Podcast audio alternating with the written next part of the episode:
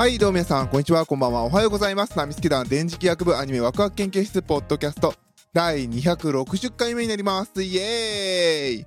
はいこのラジオはですこのラジオはですね二次元の面白さを語り合い知っていこうテーマにパーソナリティたちがそれぞれの視点で見たアニメの感想を語り合い新たな視点を持ってもっと楽しくアニメを見ていこうというラジオ番組になっております。はいということでパーソナリティの電磁気学です。よろしくお願いいたします。はいはいということでえー、今回が第260、260結構来ましたね。はい、第260回ということで、えー、今回お話しするのが、えー、感想として、えー、週末のワルキューレの感想になります。イエーイ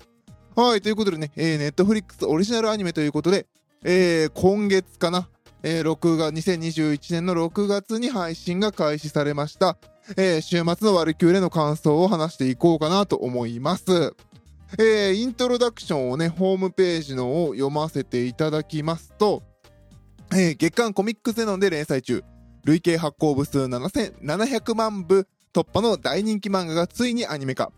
人類の存亡をかけた全世界の神代表 VS 人類代表の1対1の対マン13番勝負が開幕する。原作はこの漫画がすごい2015年男編。えー、全国書店員が選んだおすすめコミック2019年えー、第2回漫画新聞大賞など数々の漫画賞に入選する話題作。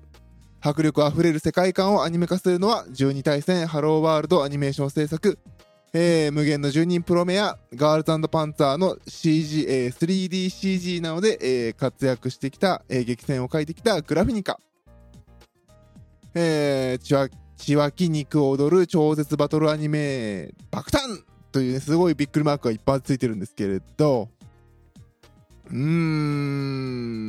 ん、そうですね、グラフィニカさんが一生懸命作られてます。うーんって言うとなんか面白くなかったように聞こえますね。面白かったですよ。面白かった。で、えー、っと、そうですね、原作も知ってたかな？何かでネット、結これあれですね、あの漫画アプリで配信されたのをチロチロ読んでて、ああ、こんなんあんねや、みたいな感じで、へーっていう感じで読んでて、で、今、あの、アニメ化したのもあって、えー、っと、多分他の試し読みが結構できるんですよ。で、Amazon の Kindle Unlimited の方でも、一巻が読むことができるので、あの、アニメ見る前にそういえばと思って読み返して、ああ、せやった、せやった、こんなんやったっていう感じで、えー、見返しました。で、まあ、面白いか面白くないかでは、まあまあ面白かったです。まあまあっていう言い方がなんかもう引っかかる感じがするかもしれないですけど、面白かったですよ。面白かったし、ちゃんと1日で全部12話まで見ることができるレベルの作品ではありました。で、えっ、ー、と、まあ、原作の方も、さっき言ったように、その、チロッと、なんでしょう、配信で読んだのと、まあ、チロッと配信で読んだのを覚えてるぐらいだから、多分しっかりした作品なんですよ。面白い作品で。えっ、ー、と、なんていうのかなわかりやすく言うとフェイトなんですよ。まあ、フェイトとか言うと私失礼な言い方になるかもしれませんけれど、まあ、あの、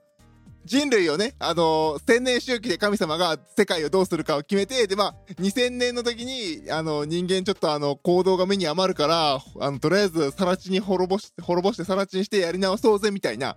で、まあ、でもあの、ワルキューレっていう、その、神様の半身半人のキャラが、あの、それだと、まあ、半分人間に肩入れしてる神様なので、あの、チャンスを与えましょうと。で、その中で、あのー、神様と人間、歴代の歴史上に人類史の中で有名な、あの、人類と神様が1対1のガチンコで殴り合って、で、あの、勝敗決めましょうみたいな感じの戦いなわけですよ。で、まあ13番勝負だから13回やるんでしょうけれど。まああの、ね、まあ、各ね、あの、有名な神様と人間の中で有名な偉人が出てきて戦うっていう、殴り合うっていうまあ、コロシアムでね、殴り合うという、そういうお話なんですよ。で、あの、なんでこの、私が、こう、感想で詰まった言い方をしてるかっていうと、これのね、最初の4話がね、超たるい。たるいって言い方するとすごい失礼なんですけど、あの、なんかね、テンポ感が個人的に合わなかったんですよ。最初の4話は本当に見るの苦痛でしたね。なんで最初の4話かっていうと、一番最初の4話が戦うのが、その、雷神トールと、あのー、中国の三国志の呂布が戦うんですけれど、その戦うのはいいんだけど、なんかね、雷神トールがベーンってやったら一発で人間吹っ飛ばすような強さだから、まあ一瞬で終わるからなんでしょうね。で、あの、その、合間合間にこの雷神トールはどういう逸話を持っていてっていう、まあ、まあ、フェイトとか他のバトル漫画でも入るあの、その間の、なんでしょう、そのキャラの深掘り説明があるわけなんですよ。その呂布にも、その雷神トールにもね。で、まあ他のその後の戦いにも入るんですけど、なんかね、最、多分、コミックの漫画の方が多分そういう作りなんでしょうね。で、アニメーションに落とし込んだ時に削らずにそのままやったから、なんでしょうね。一発、ウェーって、例えで言う、例えですよ。例えで、ウェーって一発パンチ、すごいパンチってこうパンチして、もう神様のすごいパンチ炸裂する、打ち出す前にこの神様とはこういう逸話があって、こうでこうでこうでこんなすごいんだっていう話が永遠、5分から10分の間の説明のシーンのアニメーションがあって、その後、すごいパーンチっていうのが2分ぐらいあって、その後、耐えれたらどうみたいな。こいつはこうでこうでっていうまた説明が5分ぐらい始まるんですよ。マジで。ちょっとね、このアニメのその作りに慣れるまでにだいぶかかりましたね。最初の4話ぐらいは本当にたるかった。えー、俺これ12話見んのって思ったもん。ああ、ちょっとね、その点で言うと、この作品を今からいいからすぐ見てくれってこの前のよ酔っ払ってもう何喋ったか覚えてないですけどあのあのネットフリックスオリジナルアニメの「エデン」のようにはちょっと言えないねまずこれ始まって面白かったって聞かれたら最初4話我慢してみてくれっていうね5話のね5話のそのゼウスあの神様の親玉ゼウス対あのアダムの話はあネタバレ喋っちゃうね誰と戦うか アダムの話からはね、結構ね、面白かった。テンポが良かった。まあ、そのテンポに慣れたっていうのもあるんでしょうけれど、んでもね、多分、だいぶ、だいぶテンポ変わった。多分、コミックもね、変わってんじゃないかな。その辺が、なんかね、すっきりして見れるようになってましたね。だから、だいぶ原作に気使って作ったのかなっていう感じですね。一部ね、あの、冒頭の入りとかは、原作で描かれていたところをスパッと切って飛ばしてるのもあったんですよ。まあ、それはなんか、その、戦いに始まる前のうにゃうにゃうにゃうにゃ、ね、あの、会話するシーンがスパッと切られてたので、ああ、もう、バンバンバトル見せてくアニメなんだろうなと、思って見始めたら、永遠説明シーンが続く、バトル、まあ、アニメだったので、なんかね、うん、まあ、昔のあの、あれですよね、私知らないですけど、巨人の星がこの1球投げるのに何周使ったんだとか、もそんな感じですよ。もう、最初、今見たら変わんのかな、印象。最初がね、本当に周りが説明が長くて長くて、いや、わかるけどさ、いや、わかるよ、わかるんだけどっていう。なんかね、たるかったですね。あの、そうで、あの、その後の話でいくと、手数が少ないんですよね、最初の戦いって。呂布と、えー、トール、雷神トールの戦いって。雷神トールがやっぱこの、あの、雷神トールのハンマーがビャーンってあの、あの、マイティーソーみたいなね、ハンマーがビャーンって入ればもうすぐに人間死んじゃうみたいな設定だから、もうそのビャーン行くまでの間にいかに話の説明入れるかみたいになっちゃって、でもそれってあのー、話の説明で回想でもあるから、そんな超絶策が入れるわけにもいかないじゃないですか。だから、ね、それを、見るのが、最初のその、こいつらの戦い終わる4話まではきつかったっす。正直。なので、ネットフリックス入ってて、ああ、週末の歩きでどうしよっかな、見よっかな、ああ、そうや、こいつラジオで感想を言ってるから一旦聞いてみようって思って今聞いてる人は、あの、4話は耐えてくれ。5話から面白いから。5話から面白いからってどんな説明だよっていう感じですけどね。ああ、でもそうですね。私の感想ではその間に入る説明がちょっとテンポが悪かったかなっていうのが正直な感想ですね。え、こんなテンポ悪いの4話も見んのって思うときついかもしれないです。アニメ見ながら、あー、長かったな、この話でバーンって必殺技打ってね。あー、おわ、長かったな、この話って思ってパッて見たら15分しか経ってないから。あ、まだ半分か、これみたいな。なんかね、うーん、ちょっとテンポの悪さが最初の4話は目立ったかな。そっからはね、加速度的に面白かった。うん。5話、うん、5、6、7、8、9、10は、すごく面白かったですね。うん。8910111か。そう、その、次に出てくる第2回戦のゼウス対、あの、アダムとか、あのー、その、まあもうネタバレで、まあもうどうせコミックとかも出てるしね、あの、バンバン言っちゃうと、その次が、えー、っと、ポセイドン対佐々木小次郎なんですよね。で、まあなんで、アダムが選ばれたのとか、なんで佐々木小次郎が出てくるのかっていうのとか、で、まあ、ちょっとね、史実とは違う話とかも入れながら、あのー、語ってるのが面白かったかなっていう感じです。そう、あの、アダムとかすごい好きでしたね。アダム戦、アダム対ゼウスはすごく好きでしたね。面白かった。アダムという存在をどう扱って、だって、最初にやってたバトルもの、ゴリゴリのバトルもので、アダムが出てきてどう戦うんだろうって思いましたもん。そこはすごく面白かったかなって思いますね。うん。そのアダムがちゃんとゼウスに立ち向かうっていうところも、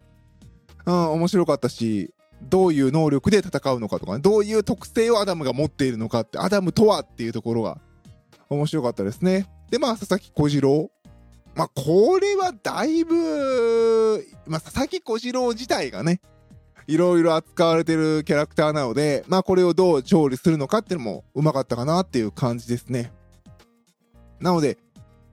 で、まあ、この後ね、あの、一応12話まで作られていて、で、12話以降もあるんですよね。だから私、漫画は未読なので、まあ、すごい漫画も気になったんで読みたいなとも思うんですけど、ちょっとどうし、どうしようかな。快活クラブ行こうかな。でもあの、すごく面白かったので、続きはね、あの、ネットフリックスで配信されたらぜひ見たいなと思う作品ではありました。ただ、4話まではきついかなちょっと私だけかもしれない。多分私がそう思っちゃったのかもしれない。私が見たタイミングが、あのー、途中まで見て、で、出かけて、出かける用事があって出かけて、で、戻ってきてまた見ようと思ったから、ちょっと心に流行りがあったから、たるいな、この間延び感って思ったのかもしれない。あでも、私個人で言うと、最初の4話は、ちょっとあまり好きくなかったかな。この話自体が好きじゃなかったのかもしれない。呂布対雷神トールの話が。それもあるかもしれない。なので、私はそうですね、5, 5話から12話の後の方が、面白かったかなっていう感じです。全体的に言えばプラスで面白いアニメでしたけど、その入りがね、入りがちょっと肌に合わなかったのは、うん、この作品の私の中の残念ポイントですね。全体的には面白かったですね。アダムはすごい面白いんで、私はすごい好きな話なのでね、えー、見てほしいですね。アダムってこうやって戦うんだ、みたいな、うん、ところが面白かったですね。まあ、なんでしょうね、その、さっきこう、例えで言うとフェイトだって言ったんで、ちょっとあまり良くない例えだったかもしれないですけど、まあ、いろんなね、偉人たちが出てくるっていうのはフェイト的な感じで受け取って、今で言うとね、今時で言うとフェイト的な感じで受け取ってもらえると入りやすいですね。で、戦い的には、あの、バキみたいな感じです。なんじゃそりゃみたいな、それ許されんのぐらいのが、まあまあまあまあまあ、ええわみたいな感じで見ていただけると、えー、大変面白いかなという、ね、感じですね。まあ作品自体はね、原作自体がすごく力があるものなので、アニメーションにしても、ああ、そうね。まあ、パワーはあるんだけど、何しろやっぱ漫画って漫画のノリで読むじゃないですか。それを、そう、だからその漫画で読んだ、パーって読んでいたノリと、多分ね、これを、週末の割り切りを作るときに、作り手側の方々が読んだノリのスピードが、私と合わなかったんでしょうね。多分そこがね、多分最初の、雷神トール対呂布のところの間延び感が多分違ったんですよね、多分。そこなんだろうなっていう気がすごくしますね。私だったらもうパパパパーって飛ばしちゃうところを多分作品としてアニメーションとして描かなきゃっていう感じで描いたところのテンポ感の違いが多分私の中のえー、っていうのが 最初に序盤に生まれちゃったのかなっていう感じはしますね。あとはまあ、これ、海外でどう受けんのかなっていう感じですかね。結構あの、やっぱり、なんでしょうね。あのー、コミックゼロンっていうなんか、え、どこ？みたいなね。言い方よくないけどね。あの、超有名じゃないですか。ジャンプとかサンデーとかじゃなくてね。え、全員は知らないみたいな。ところで連載されてるのもあって結構つかみとかね、こうバンとこう、あの、印象強く描かれてる作品なので、そこのね、あの絵の濃さとか、間抜け感のところとかを、の強弱がちゃんとアニメーションでも描かれてて面白かったかなっていう感じがしますね。ただその緩急がアニメとして見て面白いかどうかってとこですね。その漫画原作知ってる人的に、そこの緩急がちゃんと合っているかとかは結構もしかしてなその人選ぶかなこの作品は。私はこの作品を進めるなら結構人選んで進めますね。まあ、気になるなら見ればっていう感じです。俺は楽しかったけど、君が楽しいかわかんないっていう、うん、感じかなまああの、バキが好きなら面白いと思う。そんな感じですね。分かってもらえるかなこれ。でもある、あるでしょ？俺は好きだけどこれみんなで進めていいかなっていうのあるじゃないですか。どうしても。好きなんだけどさ、みたいな。あー、でも、うーん、みたいな。そんな感じですね。あとはそうですね、音楽オープニングがマキシマム・ザ・ホルモン、えー、エンディングテーマが、これ、しまじいでいいのかな読み方。えー、私存じ上げないんですけれど、えー、ごめんなさい、この作品私両方スキップして、あまり見ようとも。ちょっとね、あの、さっき言ったように、見始めた時に、出かけて、出かけなきゃいけない用事が後ろにあったので、もうパパーって飛ばせるまま飛ばして見始めたので、そんな感じで見た作品なので、ちょっと音楽のことは、うーん、いいかなっていう 一度聞いてないので何とも言えないっていう、えー、感じですね。あとキャスティングはそうですね。さすがネットフリックスかなっていう感じなので、あのー、大丈夫です。外れは一人もいないので、楽しんで見ていただけたらなと思います。まあそうね、面白かった。面白かったけど、さっき言ったように、全員に全員、こう、絶対見てって言うかと言われると、ちょっと濃いタッチなので、うーん、気になったら見てみてっていう感じですね。で、見るなら、あ私個人としては最初の4話は、我慢してくれっていうね。私みたいにテンポが合わなかったらっていう感じですね。4話点我慢してくれはきついセリフですけどね。はい、えー、そんな感じでした。まあ、私個人のね、感想なので、あの、いやいやいやいや、4話、最初の4話が最高じゃねえかって言われたら、そうかっていう感じなんですけど、まあ、多分さっき言ったようにね、私が漫画読んだ時のテンポと、作られてる側の方々のも、も、感じてたテンポが違ったのかなっていうのが、えー、多分最大かなと思います。でもね、その後の、やっぱり、アダムと、佐々木小次郎編は面白かったので、まあ、見てみて そういう意味だと見てみて。私の言ってることが正しいかどうかは、ちょっと皆さんの目で確認してみてください。ネットフリックス入ってる人。見て。ちょっとあの、違ったよ。いやいや、面白かったよ。いいテンポじゃんっていう方は、あの、ツイッターの方にリプもらえれば、あの、あとはレックで聞いていただいている方は返信もらえれば嬉しいかなと思います。はい、ということで今回はですね、えー、注目の作品、週末、えー、ネットフリックスオリジナルアニメ、週末のワルキューレの感想でした。まあ全体的には面白かったよ。楽しかった。いい作品。ちゃんとね、12話までちゃんと見れるいい作品だったので、えー、気になった方は見てみてはいかがでしょうか。パーソナリティ私、電磁気役でした。それでは、バイバイ。